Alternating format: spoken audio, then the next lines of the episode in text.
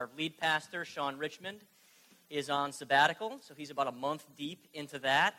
And I actually have the honor of sharing God's word with you today, and I actually get three weeks with you in a row. Something I've never had before. So if there's like two people here next week, I'll know, I'll know how things went today. But it's really good to see you all. I'm excited to share the word of God with you um, this morning, as always. So some of you may have heard of this fellow. His name is uh, Randy Pausch. I think I'm pronouncing his last name right. And he was a professor of computer science at Carnegie Mellon University. And he became famous towards the end of his life. He was diagnosed with terminal pancreatic cancer. And in 2007, he gave this lecture that he called the Last Lecture which became a famous YouTube sensation and ultimately led to a best selling book of the same name. And in it, among many other pieces of advice, he wrote this. He said, Do not tell people how to live their lives, just tell them stories. And they will figure out how those stories apply to them. Now, whether he knew it or not, Pausch was actually very close to describing how biblical stories were meant to work. I mean, the most common form of literature in the Bible is narrative writing, uh, often called historical narrative. Uh, this type of writing makes up about 40% of the Old Testament and much of the New Testament as well. Uh, two of my favorite Bible scholars define narrative history as purposeful stories retelling the historical events of the past that are intended to give meaning and direction for a given people in the present. In other words, narrative history isn't merely history, although it's at least that. It's history retold to make a point. Another scholar, Haddon Robinson, remarks that the purpose of Bible stories is not to say you must and you should. The purpose is to give insight into how men and women relate to the eternal God and how God relates to them. And so, over these next three weeks, we're going to look at the first three or four years of Elijah's public ministry, this great prophet in the Old Testament, the prophet Elijah. And to do this, we're going to read several stories, true stories from history, and learn how God relates to us and how we relate to him and we're going to pick up his story in the book of First Kings. Now, First Kings begins with easily one of the most prosperous times for the nation of Israel. Right? These are truly the, the, the golden years for this nation. David, who's Israel's greatest, most faithful king, is towards the end of his life, and he's going to pass the torch to his son Solomon. And by God's gift, Solomon becomes one of the wisest of Israel's kings, and the nation enjoys prosperity like it's never known before. Uh, 1 Kings 4:20 tells of how numerous the people were, and they ate, they drank, and they were happy. Uh, 1 Kings 10:27 notes that Solomon made silver as common in Jerusalem as stones. Solomon builds this huge and beautiful temple, and God's presence comes and dwells within. God is dwelling among his people. And Solomon also builds this huge palace, and people from all over the world come to seek him in his wisdom. But as he ages, Solomon starts to turn from God. And he marries women from other nations who ultimately turn his heart away from the one true God. And as a result, after Solomon's death, God tears away 10 of the 12 tribes of Israel. 10 of them are torn away from Solomon's son. And God gives these, these tribes to Solomon's rival, Jeroboam. And so Israel now is a divided nation. There's a northern kingdom and a southern kingdom. Judah in the south and Israel or Ephraim in the north. And Jeroboam, the king of the north, in an effort to maintain control over this kingdom, he creates his own cult of worship to rival that of the southern kingdom. See, he doesn't want the people in the north turning back to the king of the south. So he makes temples in Dan and Bethel. He makes up idols for worship. He appoints his own priests who aren't Levites, a big no no. And he invents his own holy days in the process. And all of this that Jeroboam does is direct disobedience to numerous commands in the covenant that God made with Israel. And remember that, that during this time, too, kings, King Jeroboam, he had so much power, so much authority, so much influence and control that as the king went, so went the nation. And this really begins Israel's great plunge into idolatry and to forsaking God. Now, the technical term for this, for, for turning away from God to other gods, is apostasy. So say, say it that with me apostasy. Apostasy, right? I tried, trust, I tried so hard. I wanted to avoid using a fancy technical word this morning to describe this. But it's really the, the best way to describe what's happening with Israel and its kings. They are turning away from and abandoning God. They're apostates, forsaking the God who rescued them from Egypt, who made them into a nation and made a covenant with them. And so dark times are ahead for Israel. And as we read on, each king after Jeroboam gets progressively worse until we reach the lowest of the low, which is where we're going to start today. So turn with me, please, to 1 Kings. We're going to start in chapter 16. 1 Kings 16, and this is a long text. We're going to be reading long texts this, these next few weeks, but 1 Kings 16, we're going to start in verse 29. It will be on the screen as well. 1 Kings 16, 29. Listen carefully with me to what God's word says. In the 38th year of Asa, king of Judah, Ahab, son of Omri, became king of Israel. And he reigned in Samaria over Israel 22 years. Ahab, son of Omri, did more evil in the eyes of the Lord than any of those before him. He not only considered it, considered it trivial to commit the sins of Jeroboam, son of Nebat, but he also married Jezebel the daughter of Ethbaal, king of the Sidonians, and began to serve Baal and worship him. He set up an altar for Baal in the temple of Baal that he built in Samaria. Ahab also made an Asherah pole and did more to arouse the anger of the Lord, the God of Israel, than did all the kings of Israel before him. In Ahab's time, Hiel of Bethel rebuilt Jericho he laid its foundations at the cost of his firstborn son, Abiram, and he set up its gates at the cost of his younger son, Segub, in accordance with the word of the Lord spoken by Joshua, son of Nun. Now Elijah the Tishbite from Tishbe in Gilead said to Ahab, As surely as the Lord, the God of Israel, lives, whom I serve, there will be neither dew nor rain in the next few years except at my word. Then the word of the Lord came to Elijah Leave here, turn eastward, and hide in the Kerith ravine, east of the Jordan. You will drink from the brook, and I have directed the ravens to supply you with food there. So he did what the Lord told him. He went to the Kerith ravine, east of the Jordan, and stayed there. The ravens brought him bread and meat in the morning, and bread and meat in the evening, and he drank from the brook. Sometime later, the brook dried up because there was no rain in the land. Then the word of the Lord came to him Go at once to Zarephath in the region of Sidon and stay there. I have directed a widow there to supply you with food. So he went to Zarephath in the region of Sidon. When he came to the town gate, a widow was there gathering sticks. He called her and asked, Would you bring me a little water in a jar so I may have a drink? As she was going to get it, he called, And bring me, please, a piece of bread. As surely as the Lord your God lives, she replied, I don't have any bread, only a handful of flour in a jar and a little olive oil in a jug.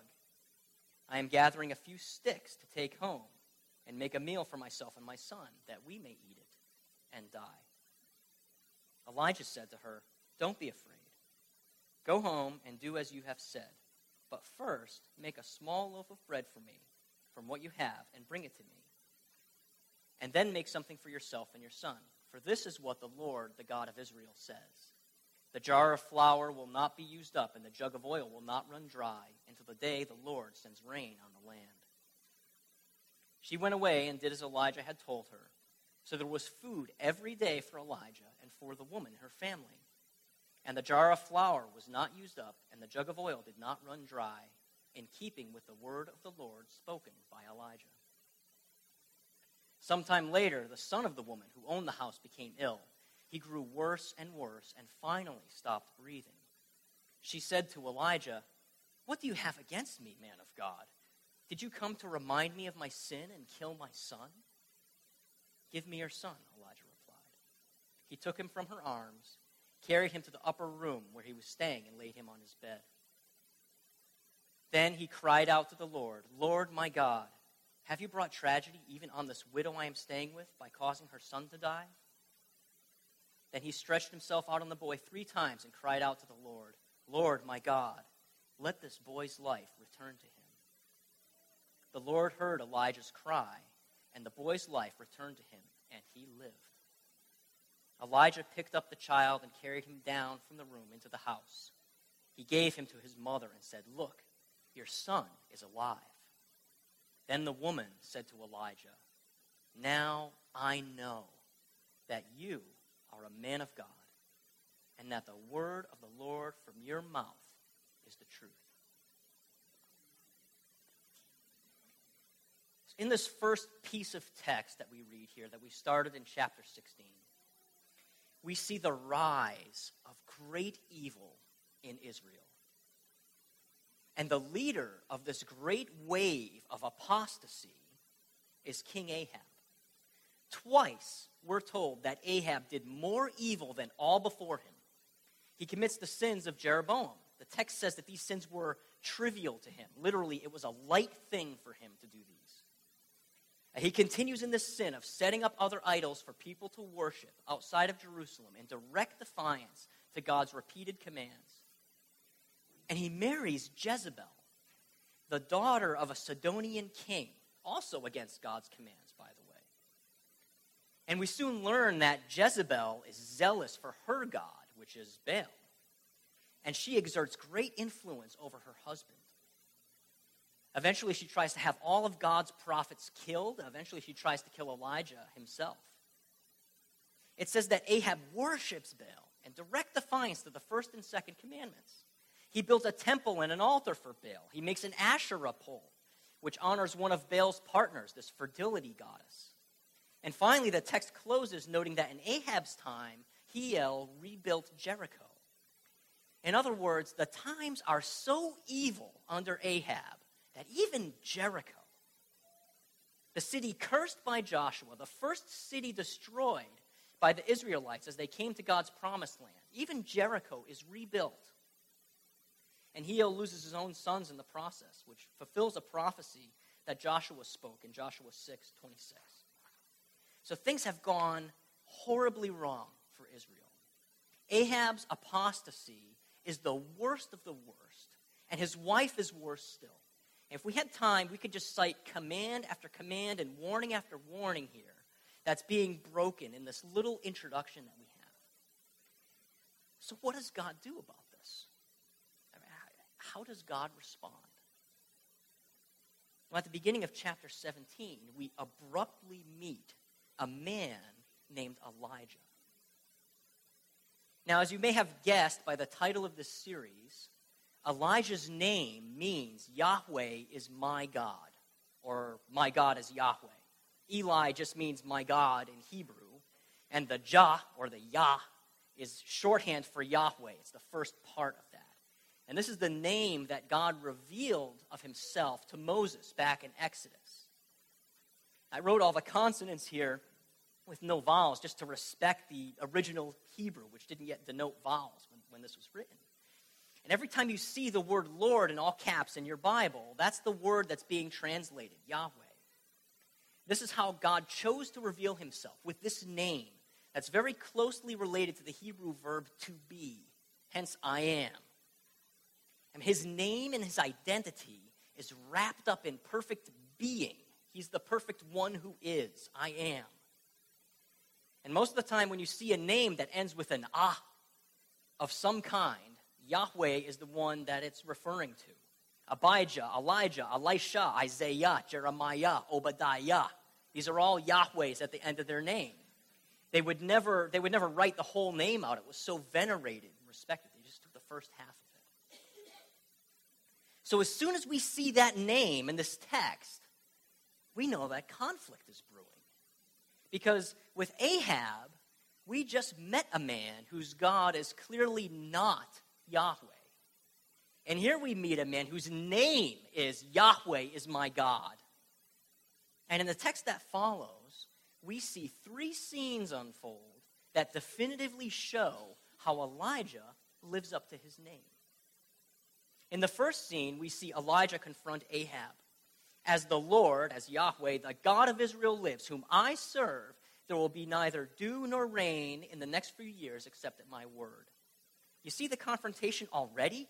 As Yahweh lives, says Elijah, not Baal, whom I serve, me, Elijah. Yahweh is my God. I serve him. There will be neither dew nor rain. This is a direct affront to Baal. Baal was a storm god who was thought to provide rain. And as an agrarian society, Israel depended on rain for life more than, than anything else, really. So you can see why worshiping Baal was such a temptation, such a snare to them. I mean, in their minds, Baal was the key to their survival and prosperity, much like money might be for us today. So Elijah confronts this Baal worshiper. And if you want to get a sense, just a picture of how bold Elijah is here, imagine confronting the king of Saudi Arabia and telling him that as surely as Jesus Christ is Lord, there won't be any oil from the ground until I say so. Right?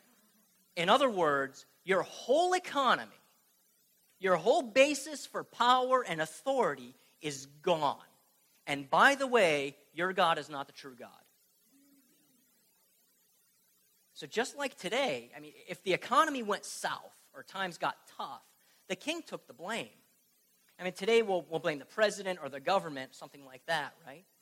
But Israel would blame the king. I mean, he was ultimately responsible for the welfare of the nation in the people's eyes. And so, immediately after this bold confrontation, God commands Elijah to go into the wilderness, and he promises him that he'll drink from the brook and he'll get food from the ravens. So, is Yahweh Elijah's God? Of course, he obeys. And we see straight away that God is faithful to him. Elijah goes to the ravine. The ravens provide food for him, and he drinks from the brook. Point for point, Elijah is faithful to God, and point for point, God is faithful to his promises. We might take just a, a second here to note that this isn't exactly a sweet gig for Elijah, is it? Right? He's in the wilderness. He's away from the protection of the towns and cities. He's drinking from a brook like an animal and getting food scraps from scavenger birds. He sacrifices tremendously of his own comfort for the sake of obeying the God he serves. We see God's faithfulness on display again in verse 7 as the brook dries up. Why? Because there's no rain in the land, just like he said. And this pattern of Elijah's faithfulness and God's faithfulness continues into the next scene. Starting in verse 8, the Lord commands Elijah to go to Zarephath, promising that a widow will provide food for him there. Is Yahweh Elijah's God? Of course. Does God keep his promises? Of course. Elijah goes to Zarephath. He meets a widow. There's miraculous provision for Elijah, the widow, and her son throughout the drought. All this happens, verse 16 says, in keeping with the word of the Lord spoken by Elijah. Elijah is living up to his name. And we notice a few other things here. First, Elijah is in Zarephath. He's outside of Israel. Zarephath is in Sidon the same Sidon ruled by the king whose name is Ethbaal, which means Baal is alive. This king is the father of Queen Jezebel, who married Ahab. So even here we see another answer to Ahab's worship of Baal. Even in his home turf, Baal is not God. He's not alive. And even outside of Israel, Yahweh is God. And second, we see a picture of how severe the drought is. I mean, this widow is clearly at the end of her provision. And we essentially find her getting ready to eat what she thinks is going to be her last meal before starving to death. Now, if there's any doubt left, the final scene offers the last bit of affirmation that Yahweh is God and Elijah is his servant. Picking up in verse 17, the widow's son becomes ill and dies. And to get a sense of how devastating this would be, remember that widows were among the most disadvantaged people in the ancient Near East. This woman's son was truly her last hope for survival. She couldn't just get a job and provide for herself. With no husband and no son, she would be confined to a life of begging and easily exploited or abused by anybody who wished to do so. I mean, this is one of the reasons why, if you read God's law, there are so many commands to care for the widows in Scripture. And it's something unique about God's law you don't see in other cultures. His care for the extremely destitute. And the fact that we're in Sidon indicates that the widow didn't even have God's laws to protect her, even though it's unlikely in Ahab's time that such laws would be honored. And so the widow's strong reaction in verse 18 is unsurprising. Am I being punished? Is that why you came here, Elijah? Instead of judgment, what she witnesses is the first account in Scripture of somebody being raised from the dead. Elijah takes the boy, prays to God, and the boy is raised back to life. And the widow's final reaction to this miracle is really summarizing. It's a summary heading for the three chunks of Scripture we just talked about. She says, Now I know that you are a man of God, and that the word of the Lord from your mouth is the truth. Turn by turn, point by point, we see Elijah's faithfulness to Yahweh. Yahweh is his God. Turn by turn, point by point, we see that God is faithful to all his promises. And it is he who controls the rain, not Baal, whether within Israel or without. And it is he who sustains people and gives life itself. So, what's the point? I mean, what's the author showing us here? We see the rise of this great wave of apostasy. This evil king is contrasted with the rise of a great and faithful man of God. Why? Well, the text shows us one of the ways that God answers apostasy. It shows how God addresses those who turn away from him. God answers apostasy with faithfulness. This is the point of the story.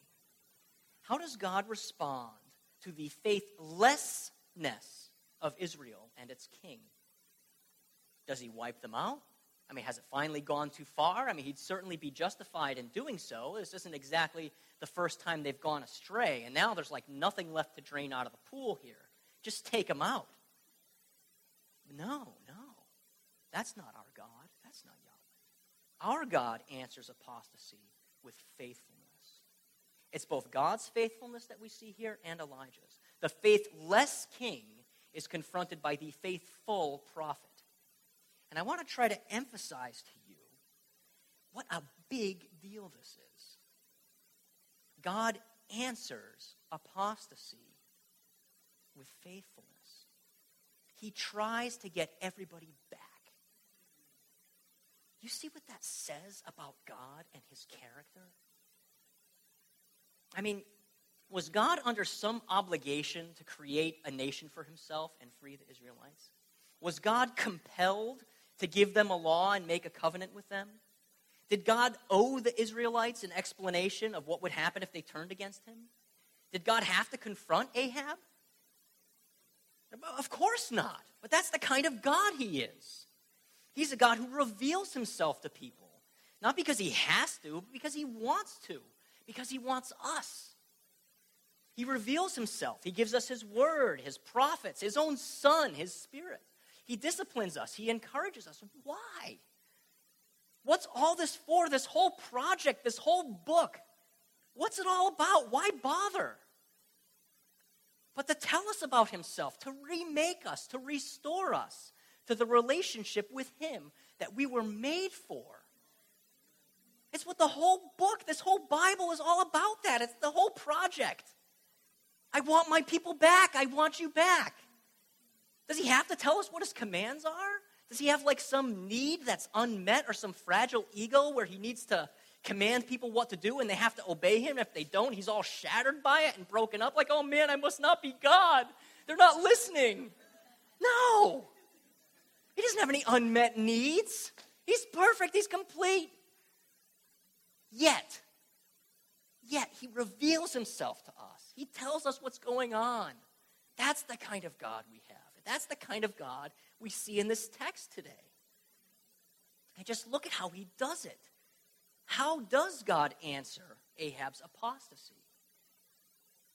He does it through faithful people. And in this case, it's Elijah. Faithful people show us the truth. It is through Elijah's faithfulness that God confronts the evil represented by Ahab. Baal doesn't control the rain, I do. It is through Elijah's faithfulness that God provides for the widow. Baal doesn't even provide for the Sidonians. I do.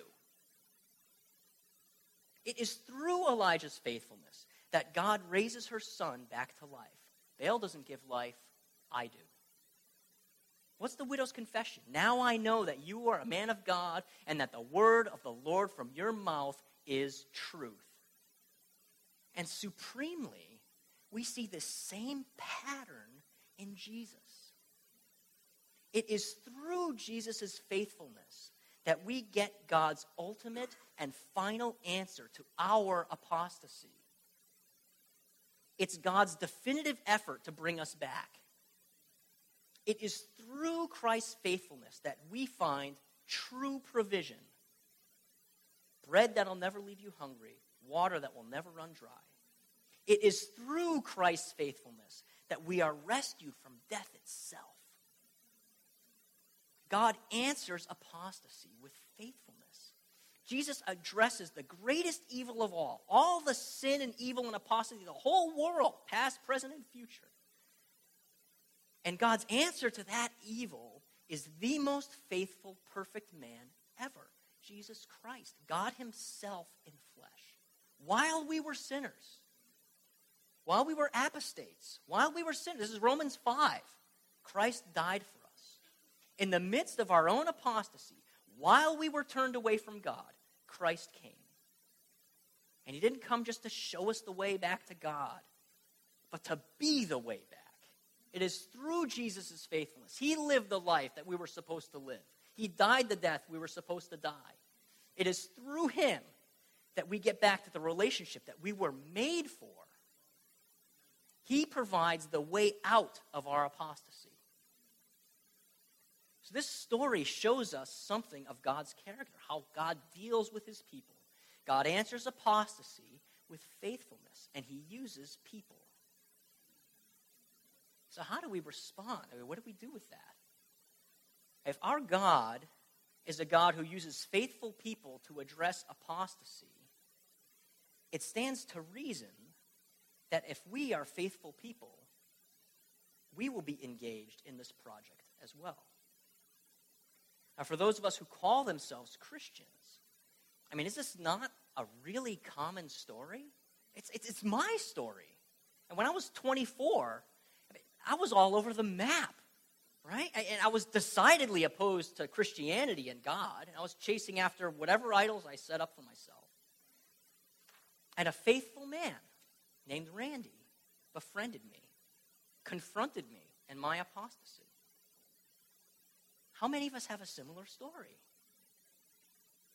God used a faithful person or people to address our apostasy. Maybe it was a friend, pastor, even a stranger, a parent, a sibling. This is how God works. Of course, it's not the only way He works, but it's unbelievably common. So, our response as faithful men and women of God is to confront those who have turned away from Him. Now, of course, it doesn't need to look as dramatic as we see today, right? But God will use our faithfulness to confront apostasy. And this has to do with the way we speak, how we act, how we treat them, how we treat others. We share the truth with others, and God can use that to bring them back. Now, what gives us the power to do that? I mean, how, how do we do that? Now, the short answer is God. Who is our God? Before we can respond to evil and apostasy with faithfulness, we must respond to God's faithfulness. Throughout this text, Elijah responds to God's promises and receives God's faithfulness. Elijah's promised provision from God. He trusts him and he receives it. This hasn't changed today. We are promised everything in Christ freedom from sin and death, acceptance and relationship with a God we long for, whether we admit it or not, and the peace that comes with it all. And all that's required for us is to trust and receive it. And when we receive that, when we make Yahweh our God, everything changes. Right? Because, I mean, if, if comfort is your God, you won't be faithful because you could lose your comfort. If Yahweh is your God, you already have his comfort. And you know the greatest comfort still awaits you in the next life. And you can never lose it. If the approval of other people is your God, you won't be faithful. Because you could lose the approval of others. If Yahweh is your God, you already have all the approval from the highest order in the universe. God Himself accepts you and loves you exactly as you are. There's no need to put up a front or a pretense. He knows everything, every nook and cranny. And He says, I accept you, I love you, you're mine. And you can never lose that. You can't lose that. So Elijah responded with faithfulness because Yahweh was his God. Who's ours? Now, there may be some here today who aren't, aren't even sure about. They aren't, they aren't sure about God. They've never turned away from, from, from your sins and turned towards God through accepting Christ as your Savior. And so here, we might respond a little bit differently to the text. Maybe you need to respond to the confrontation we see here today between Elijah and Ahab. Maybe God is confronting your own apostasy today through this message. Baal is no God. He isn't alive. He doesn't provide. Money is no God. It can't provide what you need. Relationships are no God. They can't provide what you need. Comfort is no God. Sex is no God. Power is no God. Your job, your spouse, your children, your status, your education, your country, your car, your bank account, your body, your looks, they are no God. Let God answer this evil, your own idolatry, your own sin, with his faithfulness in Christ Jesus. Trust in his great promise to remake you. Turn to Jesus, worship the God who truly provides, who truly gives life, and then go out and be faithful to him. Because our God answers apostasy with faithfulness. So we're going to see God's faithfulness and Elijah's faithfulness over the next few weeks. We're going to go into chapter 18 next week if you want to read ahead. I'll have the band come up now. Let me close with just one final illustration and then we can pray.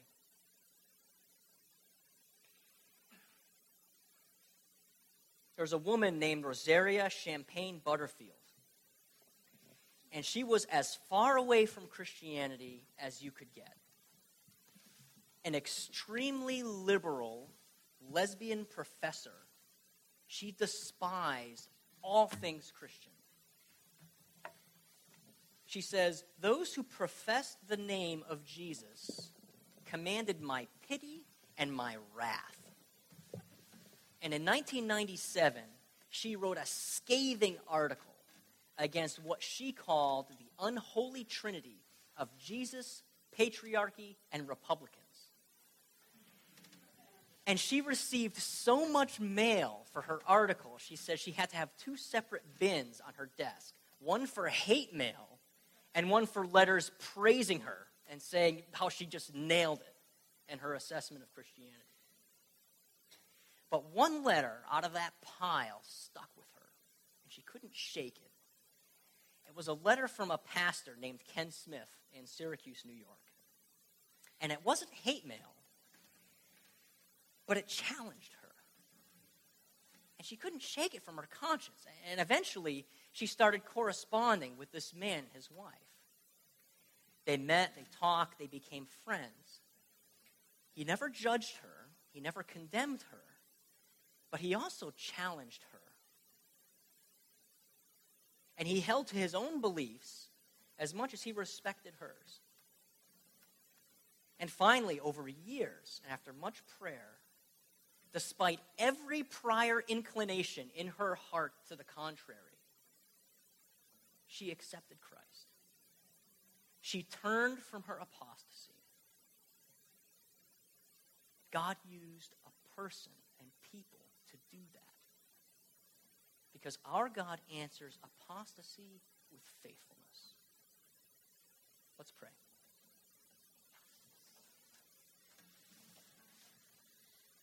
Father in heaven, thank you so much that you are a God who wants us back. So badly, Lord, that you took on flesh and endured hell for our sake to give us new life, to give us hope and a future, to remake us, Lord God. You answered our own turning from you with your faithfulness. Thank you, God. Thank you you are a merciful God, that you love us, that you want us back, even when we've turned from you.